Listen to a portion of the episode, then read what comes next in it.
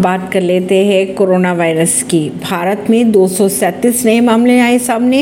Active case अब घटकर 3,502 पर पहुँच चुके हैं। भारत में फिर से कोरोना के मामलों में गिरावट देखने को मिल रही है। केंद्रीय स्वास्थ्य मंत्रालय के अनुसार 24 घंटों की अगर बात की जाए तो पिछले 24 घंटों में कोरोना के दो सौ सैंतीस नए मामले सामने आ गए, जबकि एक्टिव मामलों में गिरावट देखी गई है। देश में एक्टिव केसों में भी गिरावट देखने को मिल रही है। खबरों के अनुसार एक्टिव केस की संख्या अब घटकर तीन हज़ार पाँच सौ दो रह गई। गो फ़र्स्ट के बंद होने से हवाई किराए में हो गई है। अब बढ़ोतरी दिल्ली से लेकर किराया पेरिस के बराबर हो चुका। गो फ़र्स्ट बंद होने के साथ ही दिल्ली से लेह की वापसी किराए की अगर अब बात की जाए तो पेरिस के बराबर यानी बावन हज़ार रुपये पहुँच चुका है किराया। गो फ़र्स्ट ने तीन मई से अपना परिचालन बंद कर दिया है। इसका ज़्यादा परिचालन पर्यटन वाले क्षेत्रों पर होता था।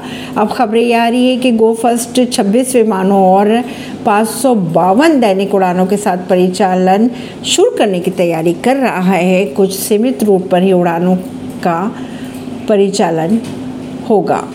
ऐसी खबरों को जानने के लिए जुड़े रहिए जनता से रिश्ता पॉडकास्ट से।